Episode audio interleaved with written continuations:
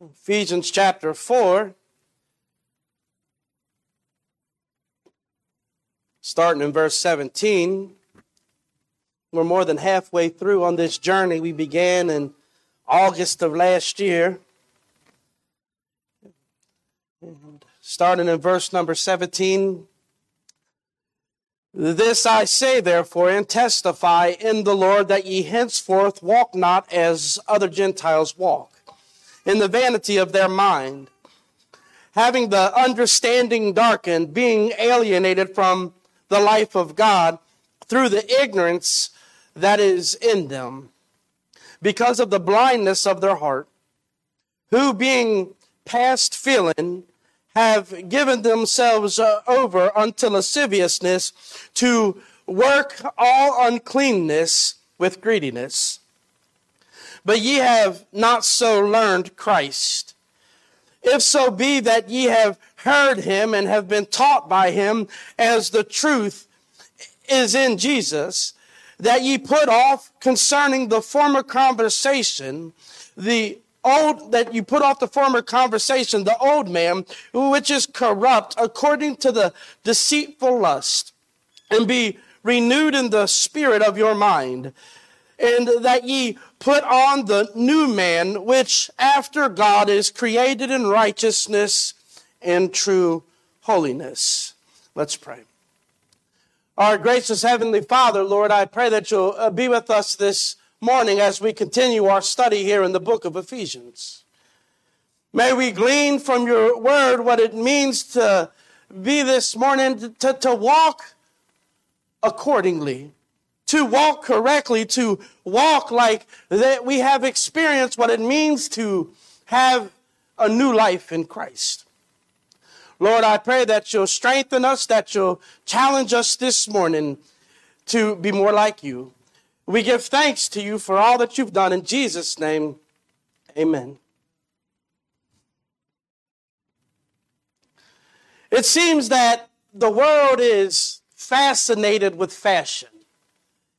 Everywhere you turn, by people's dress, they are making a fashion statement. It is said that in the Lon- in London that the London Times on the daily report what the royal family wears every day. Not only does the London Times report what the royal family wears every day, but the London Times reports how many times the royal family changes their clothes. Absurd.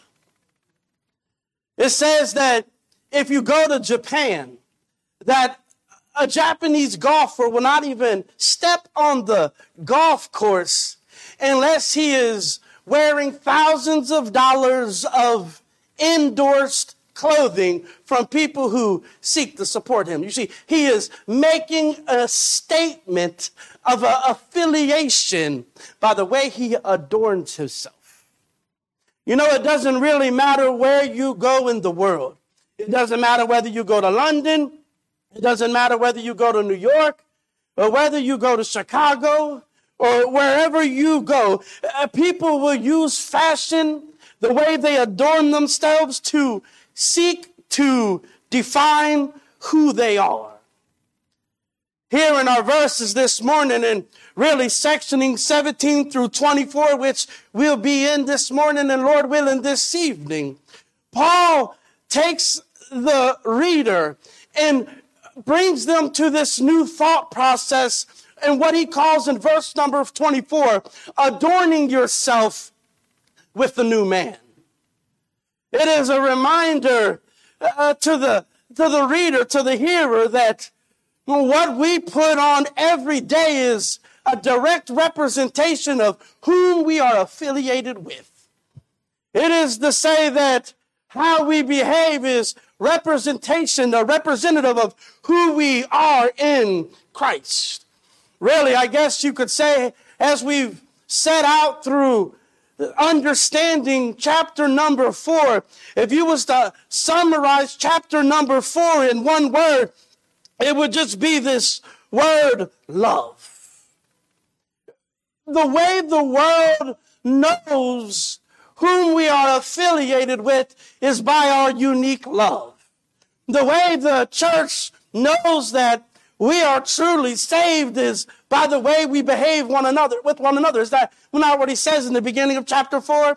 That when we're walking amongst each other, that we should walk amongst each other with humility, that we should be gentle, that we should be meek with one another, long suffering with one another, forbearing one another in what? In love. Even further, that's how he sets off to explain the relationship between each other. It's a relationship that behaves in love. Even more as he goes on to explain the relationship of love in the church, he says, not only are you to love each other, but fully understand that Christ loves you. And because Christ loves you and because God loves you and he sent his son to die for you, through Christ in love, he has imparted gifts to the church to further unify the church and to further edify his name in the church. But now even more. That is the love that is expressed with one another. But now Paul moves, so to say, from our walk in the church to our walk in the world. He moves that there should be a unique difference from the way a believer walks and the way an unbeliever walks. We see this emphasis here starting in verse number 17 when he says, This I say therefore. This, when we say, whenever we hear the word therefore, we say, find out what it's there for. This word therefore is this connecting word. So he says, this I say therefore, meaning because of everything that I've communicated unto you, this also, he says, this I say therefore and testify in the Lord that ye henceforth walk not as other Gentiles walk. Now he'll go on in the next verses that all the way into 24 in which Lord willing we'll cover this evening about what it looks like to see the way an unbeliever lives. He said, you can know an unbeliever when you watch their lifestyle and, and they walk in the vanity of their mind. He said, you can tell an unbeliever when you watch their lifestyle and, and their, their understanding is darkened, when they, when they live this greedy life, when they're given over to lasciviousness. These are key indicators that they are still in darkness, that they are ungodly and have no relationship with the Lord. Key indicators. But he says here, before I go to the worldly walk. This I say, therefore, comma. Whenever we see commas, it is to pause for a moment. It is to let the previous thought catch up and connect to the upcoming thought. So this I say therefore, meaning because you are so gifted because of Christ's love because you're so blessed, because you have been so enlightened, because you have been given this understanding of God's word. This I say therefore and testify in the Lord, meaning I affirm to you in the Lord as another believer. Uh, this is not my opinion, but I testify in the Lord in agreement with the Lord to say, what is he testifying in the Lord? What is he agreeing? What is his testimony? That we would no longer walk as the Gentiles walk. His testimony is that because we have been given this understanding of God's word, and because we have give, been enlightened, our eyes have been enlightened to understand God's word, this should be a key indicator that we no longer walk as the world does. Seems simple enough. Paul uses the word Gentile here to reference unbelievers. You see, he says it's, it's not a big deal when the world walks like the world. It's not a big deal. It's not even problematic when a believer walks like a believer. That's no big deal. But it is problematic when someone says that they have been enlightened, when someone says they have received understanding, when they say that they have this new life in Christ, and this is the testimony of their lips, yet their walk is the walk of an unbeliever. It's concerning when the world uh, it's concerning when believers act like the world. So he's saying this. When God saved you, when God sent Christ and, and the Spirit moved upon you and you received this new life in Christ, recognize this. Paul's emphasis here is that there's no such thing as a partially saved Christian. Believe that or not. He didn't halfway save you, save you from hell, but leave you on this earth to operate in sin. He didn't save us and just say, listen, do the best you can. At salvation, we have been delivered from sin. Now, this is not to say that you've been made sinless. This is not to say that you've been made perfect. That is far from what Paul is saying. Matter of fact, by the time we wrap up verse number 17, you'll see even more. That's the furthest thing from his mind.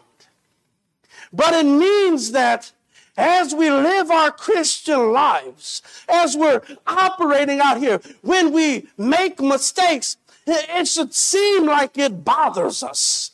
We should be affected when we fall into sin. We should be affected. We should be grieved when we're living like the world. Second Corinthians chapter 5 and verse 17 says what? Therefore, if any man be in Christ, he is a partially made new creature. He is a partially reformed. He's set on a new path. No, he said, therefore, if any man be in Christ, he is a new creature. But to further define what a new creature is, he doesn't stop there. He says, if any man be in Christ, he is a new creature. All things are passed away. And behold, all things are become new. It is to say that you were operating one day, uh, behaving in this manner at your job, and all of a sudden, after you met Christ, people start to wonder, hey, why did Jim walk away when we started to talk like this? Jesus. Why, why did Jim walk away when we started to tell this joke, Jesus? Well, why didn't he participate in taking some of this money? I mean, no one is ever going to know Jesus. The old things are dead, and behold, all things are become new. Now, this I say, therefore, and testify in the Lord that ye henceforth walk not as other Gentiles walk in the vanity of your mind, their mind. Notice what he says. That ye henceforth. Paul does not arrive here talking to the uh, Ephesians and look to the past. Realize and remind ourselves again when we first started this study in Ephesians, we said that this letter was written to believers, to saved believers. But then when we remind ourselves that he's written this letter to believers, it brings confusion when he says, This I say, therefore, and testify in the Lord, that ye henceforth walk not as other Gentiles walk in the vanity of their mind. It appears that some of the Ephesians, though they had been saved, had not fully changed their walk. Though they had this new life in Christ, they had not fully uh, let go of the old man. But when Paul writes this, and he already has taken us from the blessings and he's taken us from the beliefs now he's given us the application about how we should walk in chapter number four. He says that ye henceforth. What Paul is saying when he says that ye henceforth, he means from this moment forward. The challenge is that when they heard it, when they read it, that they would make a change in that very moment. Too many times we often like to think about the mistakes that we made living for Christ, carnal, bad decisions. Matter of fact, I think too many times as believers, we spend too much time testifying about the person that we was prior to Christ saving us and not enough time testifying about who we are today for him. He said that you henceforth walk not as other Gentiles walk in the vanity of their mind from this moment forward. It is a confession for us. The application for us today is this. That we're going to make the confession today that from this moment forward, regardless of the mistakes I made from yesterday, Paul challenges us today to make a decision. That from this moment forward, listen, Satan won yesterday, but he ain't going to win today. And the decision is today that today I'm going to start my day living for Him. Henceforth, from this moment forward, I'm not going to walk as the other people did. Recognize that salvation did not make you perfect. I wish it did. I'm tired of problems. But it doesn't make us perfect. It doesn't make us have more peace. Salvation enlists us into a battle.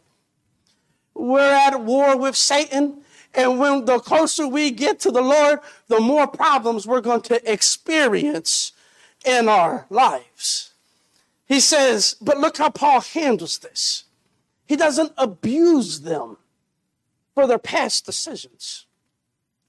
Too many times, I think, as we handle even each other as believers, that when we see believers struggling in bad decisions, we spend too much time attacking their bad decisions.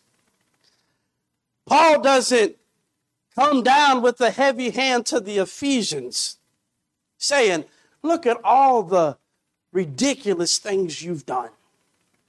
But instead, reminds them of what they have in Christ and hopes that that will be the seed of encouragement that they'll start living for Him as they should.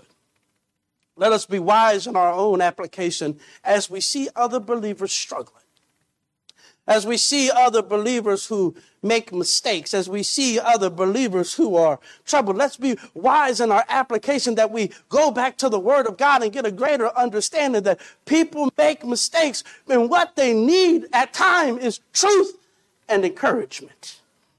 So this I say therefore, and testify in the Lord that ye henceforth walk not as other Gentiles walk in the vanity of their mind. We all need this even in our own lives. Uh, the question is, even in our own shortcomings, what are we going to do today? Only you know your struggles. Only you know your mistakes. Maybe you already have a great walk. But the question, I guess, before we move on is do not, not the question, but it's to say, do not let yesterday's decisions hinder today's devotions. Don't let yesterday's faults hinder your focus of today. Listen what Paul is saying here. Who are we going to be today? Paul said, these Gentiles, these people who live in the world, they walk in the vanity of their mind. This word vanity comes from a Greek word that means fruitless. It means they, they walk in a manner that their mind, it really produces nothing. Now, for us, this really doesn't, okay, they walk in the vanity of their mind. But if you understand Greek culture, and to whom Paul was writing this to, the Ephesians, when he says that these Gentiles who live in the world walk according to the vanity of their mind, this was like the ultimate slap. This was the ultimate rebuke to them because understanding Greek culture, they worshiped the mind. They worshiped in, they worshiped intellect. Matter of fact, uh, they loved the great literature. They studied literature. They studied art. They studied politics. They studied uh, science. Matter, matter of fact, the Greeks were so advanced in learning that whenever they came under siege, that those who were attacking them sought to take the Greeks captive so that they could take them back to their home and have them educate their children.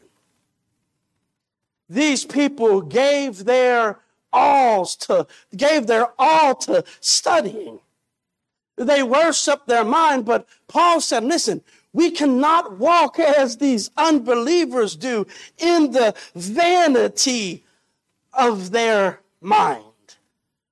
The thoughts of an unbeliever fail to produce anything that will bring hope to this world. The aspirations of what we see people thinking up in the world today, they have failed to bring hope to this world. We've seen it even more today. It is the vanity of their mind. Oh, you know what you need? A higher education, a higher understanding. You need this, you need that. Even in the world, with all of the brilliant minds in the world, we have failed to conquer racism. With all of the brilliant minds in the world today, we still have depravity, it seems, on every corner. Witnessing the wickedness of people's minds a man just killed his three sons. I can't even imagine this. Yet, with the world having a, the greatest understanding in all of history, we know more about the mind today than we've ever had.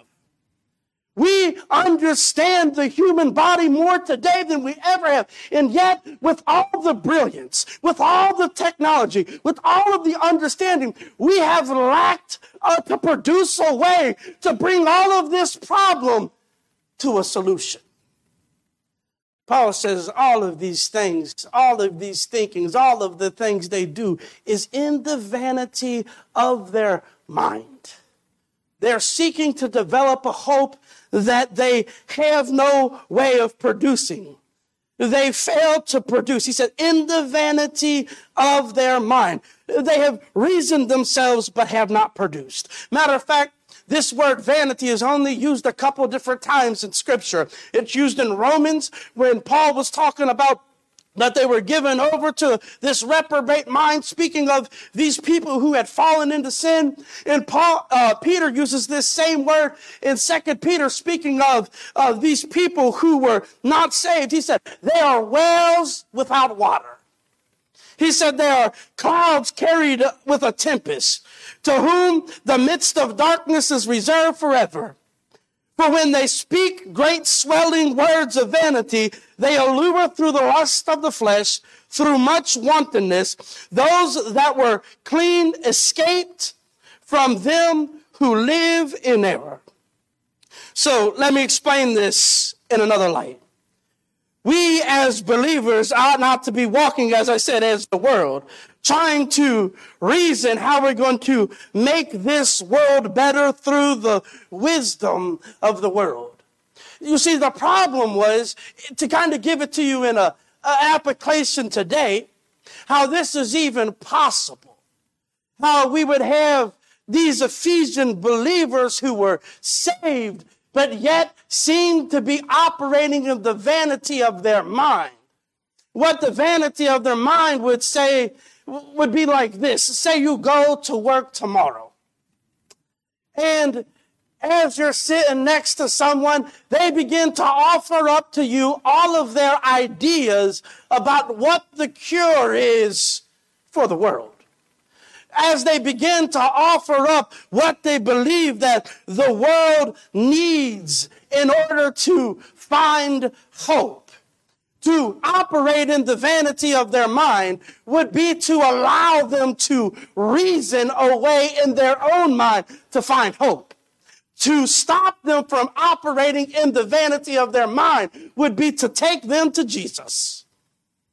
You see, that is the difference. See, the Ephesians in this day, instead of, so to say, speaking up the truth, they have the truth but they allowed the speech of their day. They allowed the people around them in their day to promote something that somebody reasoned up in their own mind but offered no hope. He says not only did they walk in the vanity of their own mind, though, but they had their understanding darkened. This is considered a perfect participle, meaning that not only were they in darkness, but they were always in darkness. This isn't that through time that as they lived, they became more and more darkened. No, this was their condition. Uh, Paul told Timothy in uh, 2 Timothy chapter 3 and verse 7, ever learning, speaking of the lost people, they were ever learning and never able to come to the knowledge of truth. Listen, all of creation enjoys the brilliance of God's creation. All of creation does. matter of fact, even the lost world enjoys the benefits of not only God's creation in the world, but they enjoy the brilliance of their mind that they are even able to learn. They are ever more capable to learn. But even with all of the learning, Paul says, they are learning, but they are never able to come to the knowledge of truth. They can send a ship to outer space. They may continue to learn, but the unregenerate soul is able to come to the reality of their need of the gospel because they are darkened unless Second Corinthians chapter 4 4. He said, In whom the God of this world hath blinded their eyes, unless what? Unless the light of the glorious gospel of Christ shines down upon them. They are darkened. They are in darkness. That's how they are. And listen, we see this even in the world. This is how the, they are able to proclaim lies as truth. We see that every time we turn the news on. We're in the middle of a month that's celebrating lies as truth. Even more, they are celebrating immorality as morality a bunch of nonsense as science and foolishness as religion. They are in darkness. That's what the problem is. We'll give it to you one more time and we'll wrap it up here. In darkness. Think about it in this. If you was walking down the street today and a blind man is, was in front of you and there was a manhole uncovered, you would expect the blind man to fall into the manhole. If there was a blind man walking in a kitchen, you would expect the blind man to bump into the countertop. You would expect the blind man to walk into a wall. But if you've seen someone who had 20 20 vision, they didn't even wear glasses. And they was walking down the street and they fell into a manhole cover. Or they bumped into a countertop or they walked into the wall, you would think they had lost their mind. Matter of fact, when I was a kid, our house wasn't a big house, but it was a good house. And there was three of us in there. And whenever we got to running around, it was for sure that we was going to end up knocking something off the counter. We was going to trip over something, or worst case scenario, as we ran from each other, we would accidentally run into our mom. Usually, the statement after this would be out of frustration because we just barreled her over, would be open your eyes. Now, the statement was made to us not because we were blind, it's that we could see, she couldn't understand how we couldn't see her. That's exactly what Paul is saying here in verses 17 and 18. The problem is not so much that believers can't see, it's that they're not opening their eyes to the truth that's right before them. This is, you should be walking this way and not as them because your eyes have been opened and their eyes have not. You have been enlightened. The light of the glorious gospel of Jesus Christ has shone down upon us. That's what he says in the previous chapter that he prayed that, that the eyes of their understanding would be enlightened. We have been enlightened. Our eyes have been made open to truth. But in the same way we would view the foolishness of a seeing man walking into the wall, a seeing man walking into the manhole, a seeing man walking into the countertop, it is the same foolishness that Paul says when a believer behaves like an unbeliever. These are two separate walks altogether.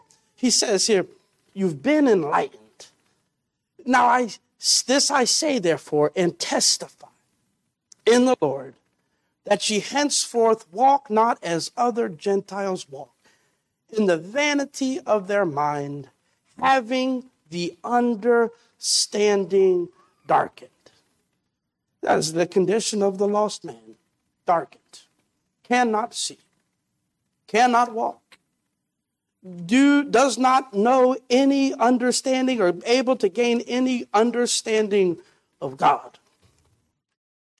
Next time we find ourselves engaging or around foolishness, remind yourself that they are not accountable for that which they say you are. Right? I mean, if you don't, if you haven't been enlightened, what understanding do you have of the matter? Besides the fact that you've been given understanding and you're supposed to be the light and you're not providing understanding. It's a twofold judgment. Having our understanding we should not walk as other Gentiles walk. We'll return to this this evening. Our gracious Heavenly Father, Lord, I give thanks to you this evening or this morning for the opportunity to be in your word, Lord. I pray that you'll be with us during this time, Lord, as we move forward to an exciting moment here for the Winton Place Baptist Church. I thank you for the opportunity been given to even minister here, to, to labor here. I thank you for the people here, Lord. May we all be challenged to not walk like the world. May we be challenged to not live like the world. May you continue to recall to our memory through the Spirit uh, of when we find ourselves involved in situations we should not be involved in. Be with us this morning. In Jesus' name, amen.